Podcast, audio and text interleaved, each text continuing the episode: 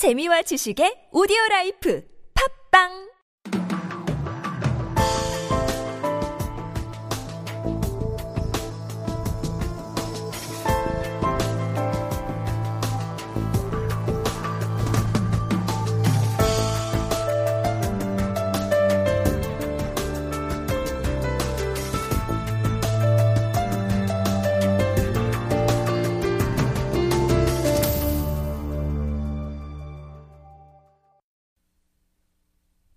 안녕하세요. 9월의 컨스피러스 뉴스 2부입니다. 본래 익사리님이 판도라의 상자를 진행해 주실 예정이었으나 사정이 생기셔서 컨스피러스 뉴스 2부를 급히 준비했습니다. 어떤 소식을 전해드릴까 고민을 했는데요. 마침 뉴욕타임스의 트럼프 행정부 내 한 고위 관리가 익명으로 기고한 트럼프 항명서가 큰 주목을 받고 있어서 이 글을 메인 소식으로 다루고 여기에 단신으로 라스베가스 총격 사건 후속 소식을 더해서 오늘 방송을 구성했습니다. 첫 번째 소식입니다. 9월 5일 뉴욕타임스에 올라온 기고문입니다. 제목은 나는 트럼프 행정부 내 저항 세력의 일부이다. 입니다. 일단 함께 읽어본 다음에 글을 간단하게나마 분석해 보도록 하겠습니다. 시작합니다. 트럼프 대통령은 현재의 어느 미국 지도자도 겪지 않은 대통령직의 시험을 직면하고 있다. 특별 검사가 불쑥 나타난 것만 말하는 게 아니다.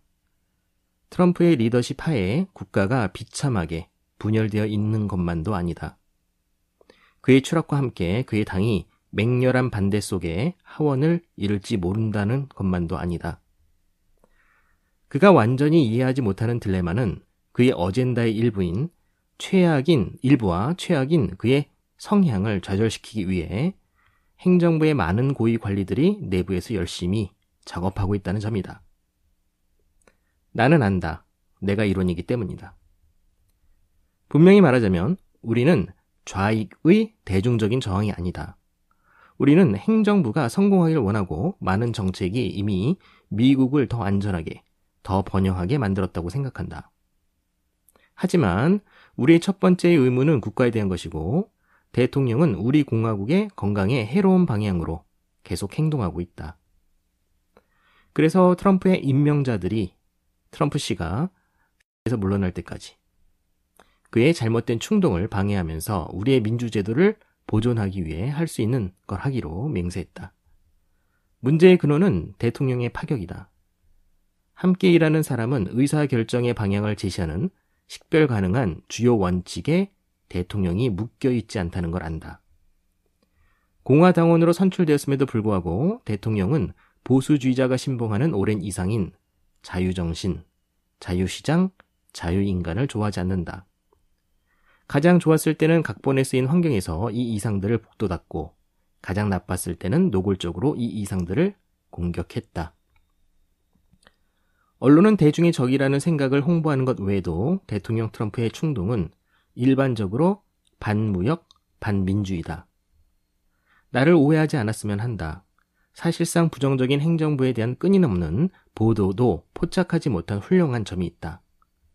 효과적인 규제 철폐, 역사적인 세금 개혁, 더 강해진 군 등이다. 하지만 충동적이고 대립적이고 편협하고 효과적이지 못한 대통령의 리더십 스타일 때문에 성공한 것이 아니라 그럼에도 불구하고 성공한 것이다. 배역관으로부터 행정부서와 기관까지 고위 관리들은 대통령의 발언과 행동에 대한 불신을 매일 은밀히 시인한다. 이들 대부분은 충동에서 나온 대통령의 운용을 차단하는 일을 하고 있다. 대통령과의 미팅은 주제를 벗어나고 이탈한다.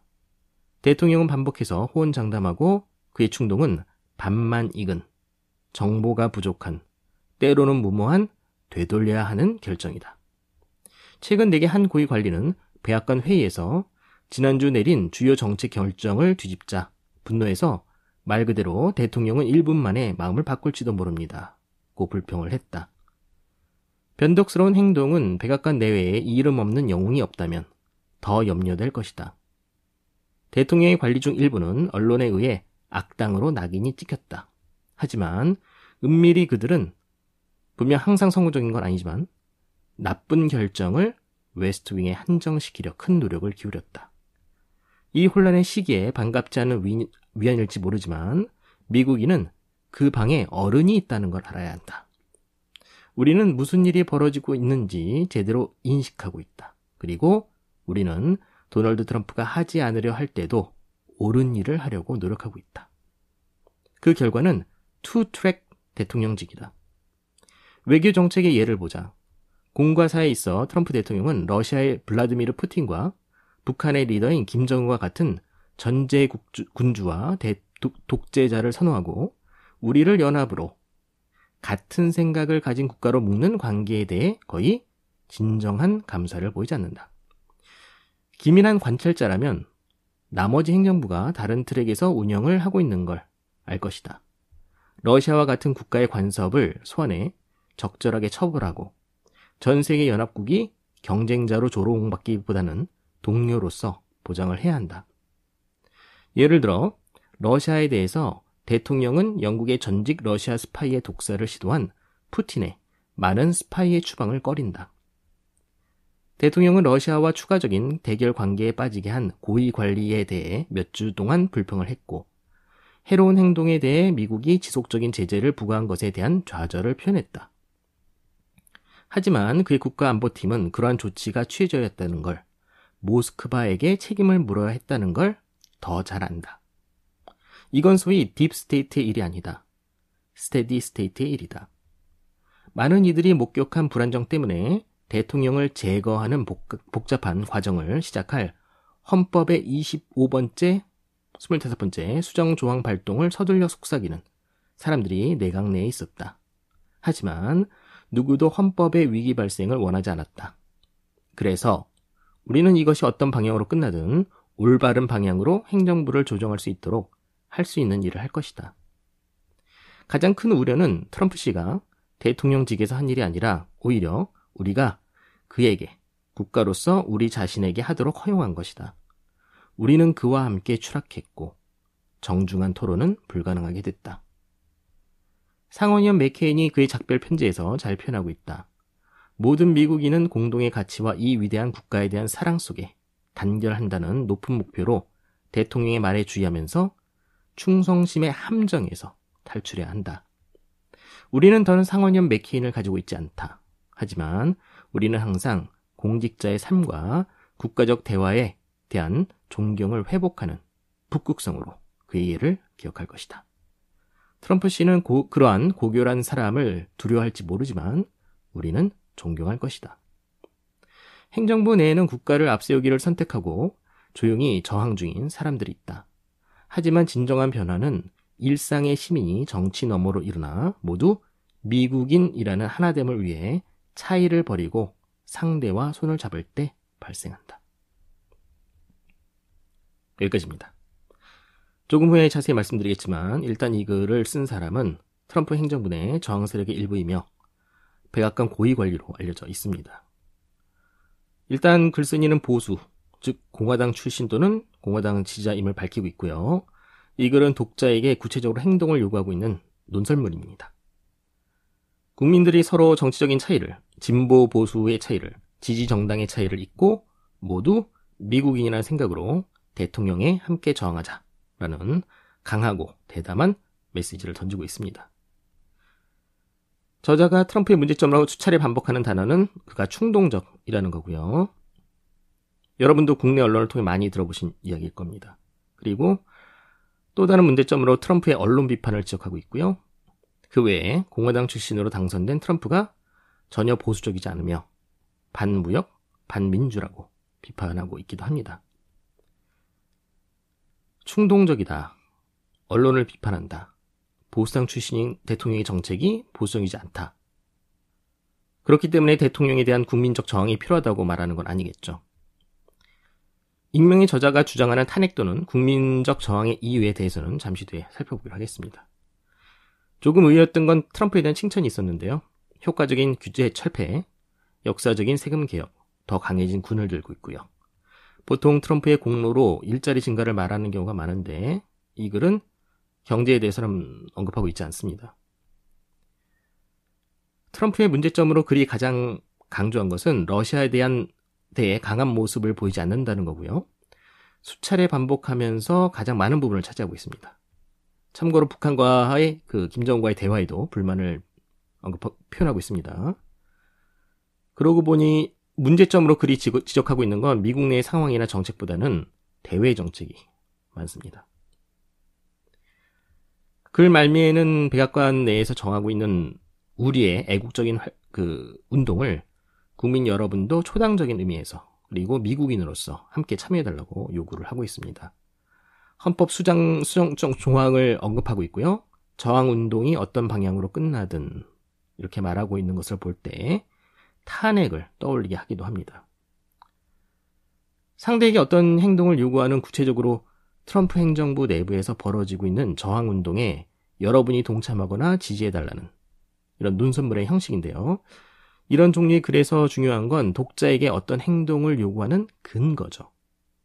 그러면 이 글 안에 대통령의 탄핵에 상당하는 사유에 해당하는 중대하고 구체적인 과실이 있나요? 제가 받은 글의 느낌을 말하자면요. 트럼프 행정부 내부자가 아니라 외부자가 썼다고 해도 전혀 차이를 느끼지 못할 정도로 내부자만이 알 수 있는 구체적인 사례를 들고 있지 않다는 점이 많이 아쉽고요. 대통령에 저항하자는 큰 주장을 하고 있는데 반해 그 큰 주장의 근거들이 약합니다. 이미 언론에서 다 말하고 있는 얘기들이죠. 현재 이 저자가 과연 누구냐를 놓고 많은 말이 오가고 있는데요. 후보들 몇 명이 있습니다. 모두 자기가 쓴 글이 아니라고 강력히 부인하고 있고요. 가장 강력한 후보는 마이크 펜스죠. 그는 동기가 분명합니다. 대통령이 탄핵이 되면 부통령이 대통령 자리를 잇게 되죠. 그리고 일반적으로 잘 사용하지 않는 단어인 lodestar, 북극성을 그가 과거 연설에서 자주 사용하기도 했습니다. 오히려 이 단어가 사용됐기 때문에 누군가 펜스 부통령에게 뒤집어 씌우기 위한 자작극이라고 보는 어, 시각도 있습니다. 그런데 과거 위키리크스에서 이런 지적을 한 적이 있었죠. 민주당과 결탁해서 펜스 부통령이 트럼프의 탄핵을 노리고 있다고요. 위키리크스는 내부자의 제보를 받았던 걸로 보입니다. 언론에 거의 보도되지 않았던 사실입니다. 뉴욕타임스 측은 이 글을 저자와 접촉해서 받은 것이 아니라 중개인을 통했다고 말하고 있습니다. 그러므로 만약 중개인에게 나쁜 의도가 있다면 뉴욕타임스 측에 저자의 신분을 거짓으로 알렸을 수 있습니다. 아니면 저자가 따로 있는 것이 아니라 중개인이 저자 자신일 수도 있겠죠. 그런 경우라면 이 글은 저자가 한 명이 아니라 여러 명이 공동으로 작업한 공작의 결과물일 가능성이 큽니다. 뉴욕타임스는 저자를 직접 접촉하지 않았다고 밝혔기 때문에 책임을 지지 않죠. 자신들도 피해자가 되니까요. 과장해서 단순하게 하자면 이 글은 트럼프가 나쁜 대통령이라는 건데요. 그러면 좋은 정치인의 예를 이 글에서 언급하고 있죠? 예. 존 맥케인이죠? 존 맥케인은 공교롭게도 제가 지난 일부에서 말씀드렸지만 그는 전쟁주의자죠. 주류 언론에 의해 국민 영웅으로 칭송되었고 그 힘을 이용해서 의회에서 미국의 침략 전쟁에 큰 힘을 실어준 영웅 록히드 마틴의 영웅입니다. 게다가 영국의 스크리팔 부녀 암살 시도 사건을 언급하고 있는데요. 제가 과거 수차례 글과 방송에서 말씀드렸지만 아직까지도 러시아가 이들의 암살 시도의 배후라는 증거가 없습니다. 암살 시도였는지조차도 의심스러운 부분이 있고요. 영국 셰필드 대학의 정치 언론학 교수인 피어스 로빈슨 씨는 최근 스카이뉴스에 출연해서 스크리팔 사건의 러, 를 러시아 소행으로 주장하려면 더 많은 증거가 필요하다는 의견을 보이기도 했습니다. 제가 재미있게 본 점은 저자가 자신과 자신의 저항 집단을 deep state가 아니라 steady state라고 부르고 있는 건데요. deep state는 아마도 deep, 깊숙이 들어가 외부에 드러나지 않아 deep state인 것 같은데 steady, 그러니까 꾸준한이죠. steady state는 꾸준한 정부가 되겠죠. 정권이 바뀌어도 항상 꾸준히 백악관의 주요 자리를 차지하고 있는 세력. 결국 자신이 deep state라고 자인하는 셈입니다. 그림자 정부인 자신들이 좋은 자이고 대통령이 나쁜 사람이라고 말하고 있는 건데요. 심지어 자신들을 가리켜서 unsung hero, 이름 없는 영웅이라고까지 말하고 있습니다. 그런데 이 글의 가장 큰 문제점은 의외로 트럼프가 나쁘고 deep state가 착하다 또는 누가 정의의 편인가의 문제가 아닙니다. 영국의 언론사인 디 인터셉트의 공동 설립자인 글렌 그린월드 씨가 좋은 지적을 하셨는데요. 직접 인용입니다. 뉴욕타임스의 익명의 기고문, 기고문의 아이러니는 국민에 의해 선출되지 않고 자신의 행동에 대해 국민에게 책임을 지지 않는 투명성이 없는 비선출직인 그들이 트럼프를 비민주적이라고 비판하고 있는 겁니다. 민주라는 건 국민이 국가의 주, 주인이라는 거고요. 국민은 대선 후보들의 공약을 보고 국가의 정책을 사실상 자신들이 결정합니다. 대통령이 선출된 자가 공약을 잘 실천하지 못하면 대통령은 다음 선거에서 패배하거나 또는 단임제인 경우는 그가 속한 정당이 다음 선거에서 패배하는 책임을 지는 거죠. 그러나 deep state는 대선 결과에 상관없이 백악관의 고위 관리로 자신의 지위를 유지하면서 대통령의 정책 결정에 지배적인 영향을 미치거나 심지어 대통령의 정책 실천을 방해하기도 하는 자들입니다. 이 자체가 매우 비민주적이죠. 반민주적입니다. 뉴욕타임스 기고문 이야기는 이 정도로 하고요. 취임 2년이 되어가는 트럼프에 대해 독립언론 대한 언론의 시각 차이에 대해 이야기를 해보려고 합니다. 크게 세 가지 시각으로 나뉘는데요. 트럼프는 처음부터 deep state와 하나였다는 주장이 있고요. 트럼프는 deep state에 의해 흡수당했다는 주장. 트럼프의 deep state에 대한 저항은 진행 중이다. 라는 주장. 이렇게 세 가지가 있습니다. 어, 제가 이 세 가지 관점에 대해서 대표적인 걸 하나씩을 준비를 했는데요. 시간이 너무 많이 걸릴 것 같아서 세 번째 시각에 대한 글만 소개하려고 합니다. 두 번째 시각에 대한 글도 굉장히 중요하긴 한데 이게 특히 길어서요. 기회가 되면 제가 컨스피시 뉴스에 올려드리도록 하겠습니다. 시작하겠습니다. 이 글은 프랑스의 언론인인 티에리 메이상 씨가 쓰셨는데요. 제가 평소에 이분의 글은 더 관심을 가지고 보는 편입니다. 이 글의 내용은 절대 쉽지가 않아서요. 제가 가급적 천천히 강약을 조절하면서 읽어 드리려고 합니다. 판단은 항상 그렇듯 여러분이 하시면 되겠습니다. 제목, 트럼프, 도널드 트럼프가 준비하고 있는 것. the problem, 문제. 1916년 제1차 세계대전 중 레닌은 자신의 시대의 제국들 간의 충돌이 발생한 이유를 분석했다. 레닌은 저서인 가장 높은 단계의 자본주의인 제국주의에서 자신의 분석을 명확히 설명했다. 제국주의는 독점과 금융자본에 의한 지배가 확인된 발전 단계 중 하나로서의 자본주의다. 제국주의는 자본 수출이 큰 중요성을 갖고 국제 간 신뢰의 공유가 시작되며 가장 큰 자본주의 국가들이 전 세계의 영토를 나눈다. 레닌이 설명하는 자본 집중의 논리는 확인된 사실이다. 한 세기 동안 집중된 자본은 과거에도 그랬듯이 새로운 제국을 구성했다. 그 제국의 이름은 미국이다. 합병과 인수에 의해 몇몇 다국적 회사들은 우리가 보는 가운데 스스로를 매년 스위스 다보스에서 축하하기 위해 보이는 전 세계의 지배 계급을 탄생시켰다. 이 사람들은 미국인의 이익에 따르지 않고 반드시 미국 시민인 것도 아니며 오히려 자신의 이익을 극대화하기 위해 미 연방을 수단으로 사용한다. 도널드 트럼프는 자본주의 초기 국가로 회귀를 약속하고 미국의 대통령으로 선출됐다. 그건 아메리칸 드림으로 불리는 자유시장 경제이다. 물론 우리는 레닌이 그랬던 것처럼 과거 경험으로 볼 때 그러한 회귀가 불가능하다고 주장할 수 있다. 그럼에도 불구하고 새 미국 대통령은 이 방향을 약속했다. 해군 제독 아서 세브로스키에 의해 고안된 제국주의적 자본주의 시스템은 펜타곤의 독트린에 의해 다음과 같이 표현된다.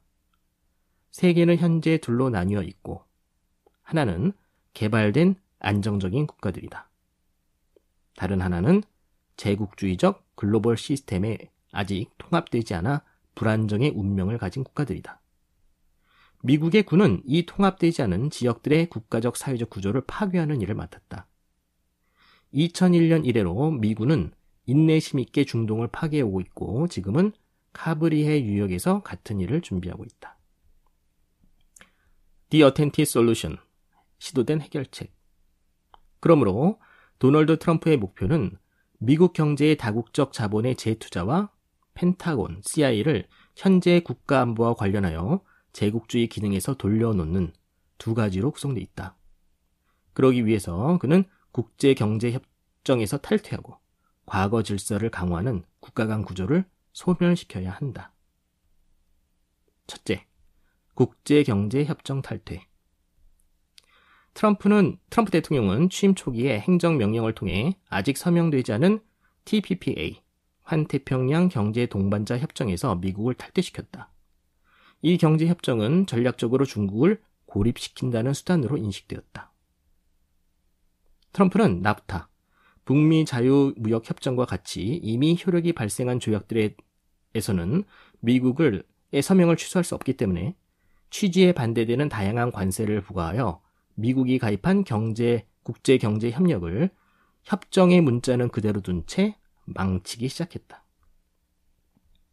두 번째, 정부 간 구조 재구성 또는 소멸.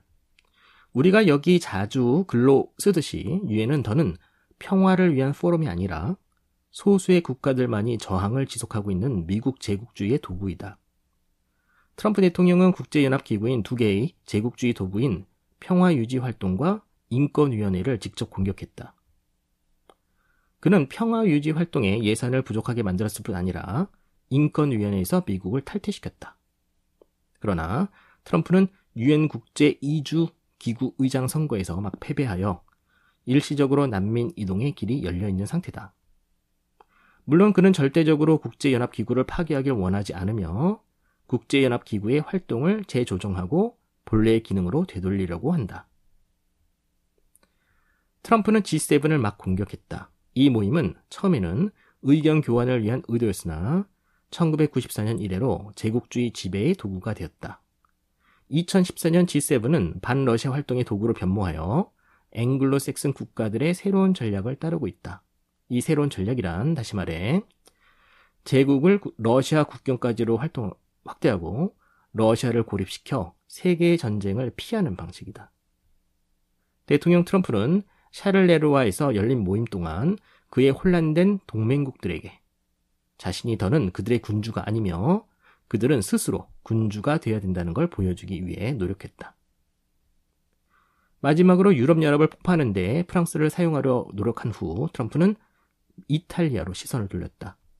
그는 스티브 베넌을 보내 미국의 은행의 도움 속에서 반체제 정부를 만들게 했다. 로마는 이미 브뤼셀에 대항하는 다른 다섯 개의 국가들과 연합을 맺었다. 세 번째, 생산 경제의 재투자. 거의 의회를 통하지 않고 주로 법령에 의해 다양한 회계 및 관세 조치로 트럼프 대통령은 미국의 주요 기업들에게 공장을 미국으로 되돌아오게 장려했다.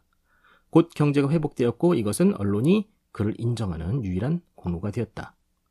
그러나 우리는 금융 하락을 알아채내는데 아직 먼 거리에 있다. 세계 금융은 아마도 미국 밖에서 계속해서 번영할 것이다. 다시 말해 지속적으로 나머지 세계의 불을 빨아들일 것이다. 네 번째, 펜타곤과 CIA의 방향 전환. 분명히 이것은 가장 어려운 운영이 될 것이다. 그의 선거 동안 트럼프 대통령은 자신의 지지자의 표에 의존할 수 있었지만 상급 관리와 장군들의 지지를 받지 못했다. 도널드 트럼프는 2001년 9월 11일에 정치에 입문했다. 그는 즉시 사건의 공식 발표에 의의를 제기했다. 그러므로 그는 주류적 스토리의 모순에 대한 놀라움을 표현했다. 우리는 조지 W. 부시 대통령과 오바마 대통령이 지하드 운동의 제거를 원한다고 말하는 동안 실제로는 지하드가 확산되고 세계화되는 심지어 이라크와 시리아에 이들이 국가를 세우기도 하는 반대 현상을 목격했다. 트럼프는 취임하자마자 자신을 군에서 인정받는 권위자로 둘러싸게 했다. 그건 군사 쿤테타로부터 자신을 방어하고 자신이 실행하기를 원하는 개혁이 존중받게 하기 위한 유일한 옵션이었다. 그 다음에는 지상에서 전술에 대한 모든 것에 대해 군에게 자유재량권을 주었다. 마지막으로 그는 군과 정보부에 대한 자신의 지지를 확인하는 모든 기회를 놓치지 않았다. 국가안전보장회의에서 참모총장과 CIA 국장의 영구적인 자리를 몰수한 트럼프는 지하드에 대한 지지 중단을 명령했다. 점차적으로 우리는 알카에다와 IS가 기반을 잃는 걸 보았다. 이 정책은 오늘도 시리아 남부에서 지하드에 대한 미국의 지원 중단을 통해 볼 수 있다. 지금부터 그들은 더는 개별군을 만들 수 없고 가끔씩 테러 작전에 사용되기 위해 흩어진 그룹을 형성할 뿐이다. 비슷한 방식으로 트럼프는 우선적으로 나토가 반테러 기능을 반러시아 기능에 추가하는 데 동의하면 나토를 해체하는 걸 포기하려는 듯 행동했다. 나토 전 사무총장에게 특별 비자를 주는 걸 그가 거부한 데서 우리는 알 수 있듯이 그는 이제 나토에게 더는 특권을 누릴 수 없다는 걸 보여주기 시작한다. 무엇보다도 트럼프는 반러시아 기능을 줄이기 시작했다. 그래서 그는 현재 동부 유럽에서의 연합작전 취소를 모스크바와 협상 중에 있다. 이것 외에도 연합국이 집단 방위의 기여를 거부할 수 있는 행정 조치를 진행하고 있다. 이 방식으로 그는 적당하다고 판단될 순간 나토를 해체하려고 준비하고 있다. 이 순간은 국제 관계가 아시아, 특히 북한, 중동, 특히 팔레스타인, 이란, 유럽, 특히 유럽 연합에서 동시에 무너질 때 올 것이다. 여기까지입니다. 간단히 정리해볼까요? 도널드 트럼프는 9.11이 발생했을 때 공식 발표에 공개적으로 의문을 제기한 인물이고요. 당시 그가 언론과 한 인터뷰를 제가 기억하고 있습니다. 유튜브에 올라와 있고요. 트럼프가 원하는 건 현재 세계 질서를 파괴하는 세계 현재 질서를 과거로 회귀시키는 겁니다. 메이상 씨는 이렇게 설명을 하는데요. 자본주의의 가장 심화된 단계는 제국주의라고. 제국주의라는 자본주의에서의 이 단계에서는 독점이 발생하고 자본이 국제 간에 자유롭게 이동하기 위해 국제적인 신뢰가 강조가 된다. 제국주의 일부 국가가 나머지 국가들의 부를 빼앗는 방식으로 진행된다. 2차 세계대전 후 제국주의 중심은 미국인데요. 이들은 미국인이라는 국가적 정체성이 아닌 때로는 자신의 이익을 위해 미국의 이익에 반하는 행동을 하기도 합니다. 다국적 기업으로 대표되는 이들은 1년에 한 번씩 다보스에서 공개적으로 모임을 갖고요. 각국의 인류와 미래, 미래를, 각국과 인류의 미래를 선출직이 아닌 자신들이 구상을 합니다. 트럼프의 목표는 레닌이 보는 자본주의의 가장 높은 단계인 제국주의를 자본주의 초기 단계로 회복시키는 거고요.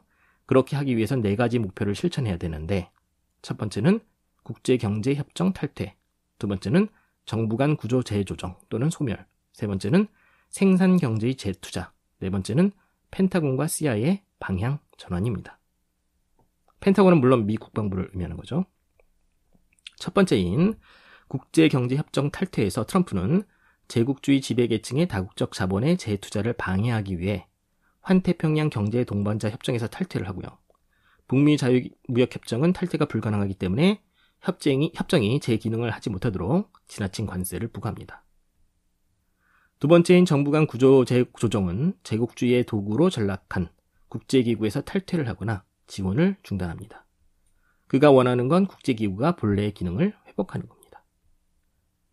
G7은 현재 제국주의적 수단으로 사용되고 있고 이들이 나토를 군사적 수단으로 사용하고 있는데 나토는 본래 냉전 시대의 소련 중심의 바르샤바 조약기구라는 집단 방위, 방어 체제를 견제하려는 목적이었습니다. 소련이 해체된 다음에 나토는 제국주의적 수단으로 변질되었고요. 러시아를 고립시키려고 하고 있죠. 트럼프는 나토를 궁극적으로 해체하고 러시아와의 군사적 대결을 지향하고 있습니다. 그리고 유럽연합을 파괴하기를 원하는데 그렇게 하기 위해서 브렉시트를 지지하고 이탈리아를 통해 유럽연합의 추가적인 탈퇴를 지원합니다. 영국에 이어 유럽연합을 탈퇴하려는 국가가 있다면 그건 이탈리아가 될 겁니다. 세 번째인 생산 경제 재투자는 고용이라는 국가적 사회적 책임보다는 더 큰 수익을 위해 미국을 빠져나간 기업들의 공장을 미국으로 되돌아오도록 장려합니다. 다국적 기업은 겉으로는 미국의 국적을 가지고 있어 보이지만 그들에게 미국 연방은 자신들의 수익을 극대화하기 위한 수단에 불과합니다. 네 번째는 펜타곤과 CIA의 방향 전환입니다. 트럼프는 쿠데타를 막기 위해 군과 정보부의 가장 존경받는 인물을 영입해서 자기 주의를 호위하게 하고 이들에게 최대한 자유 재량권을 주고 기회가 있을 때마다 군과 정보부를 공개적으로 칭찬합니다. 트럼프가 대통령이 되고 나서 가장 먼저 한 건 CIA를 방문해서 지지를 표명한 일이었죠. 제국주의 수단이 된 군과 정보부의 침략 전쟁 기능을 약화시키기 위해 중동의 반군 지원 프로그램을 중단했습니다. 그리고 deep state가 장악한 핵심 부서들인 국무부에서 10년 이상 근무한 고위 관리들을 내보냈고 FBI 국장인 코미와 부국장 맥커비를 해임했고요.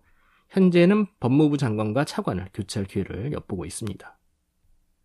그의 궁극적인 목표는 북한, 팔레스타인, 이란, 유럽연합 주변을 둘러싼 국제 질서를 해체시켜 다국적 지배 계급의 이익 구조에 변화를 일으키고 새로운 국제 질서, 관계 질서를 만드는 것이라고 합니다. 메이상 씨는 트럼프가 예측 불가능하지 않고 모든 게 처음 계획대로 진행되고 있다고 이 글에서 주장하고 있으며 군과 정보부의 저항이 가장 큰 어려움이 될 것으로 예상하고 있습니다. 이번에 뉴욕타임스에 실린 deep state의 트럼프 항명서를 보면요. 트럼프에 대한 저항을 공개 선언하면서 구체적인 정책의 문제점을 지적하지 않은 채 충동적이다. 연합국과의 관계를 우선하지 않고 독재자와 손을 잡는다. 반무역을 지향한다. 이런 식으로 마치 아이의 언어로 말을 하고 있습니다.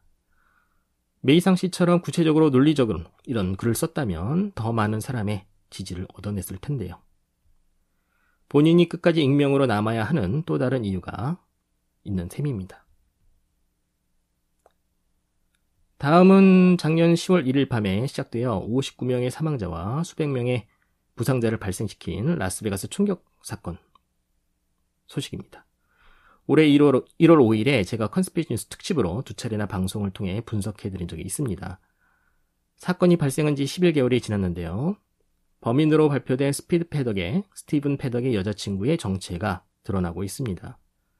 올해 1월에 방송 후에 지금까지 간헐적으로 나온 관련 사건 보도부터 정리해 보겠습니다. 올해 1월 14일에 언론사들의 소송에 의해 라스베가스에 위치한 네바다 법원의 315페이지에 이르는 법정 기록이 주류 언론의 무관심 속에 공개가 되었습니다. 주목받지 못한 이 소식은 과거 공식 발표를 통해 알려지지 않은 작은 사실 몇 가지를 확인해주고 있습니다. 과거 방송에서 말씀드렸듯이 공식 발표는 라스베가스주 클라크 카운티의 조 롬바도 경관이 했지만 사실상 수사는 FBI가 맡았습니다. 롬바르도 경관이 기자회견을 할 때마다 그에 대해서 뒷짐을 진 그 FBI 관계자가 경관에게 이것저것을 지시하는 모습이 목격이 되었죠. 사건 발생 후 태국에 있던 패덕의 여자친구는 미국에서 도, 미국으로 돌아오고요. FBI 수사를 받고 혐의 없음으로 풀려났습니다. 그러고 나서 언론에서 그녀의 모습은 사라졌고 패덕의 단독 범행으로 사건이 마무리되었습니다. 공개된 법정 기록에 따르면 FBI는 판사에게 여자친구인 댄리 씨가 사건과 관련이 없다고 판단한 이유를 설명을 했는데요.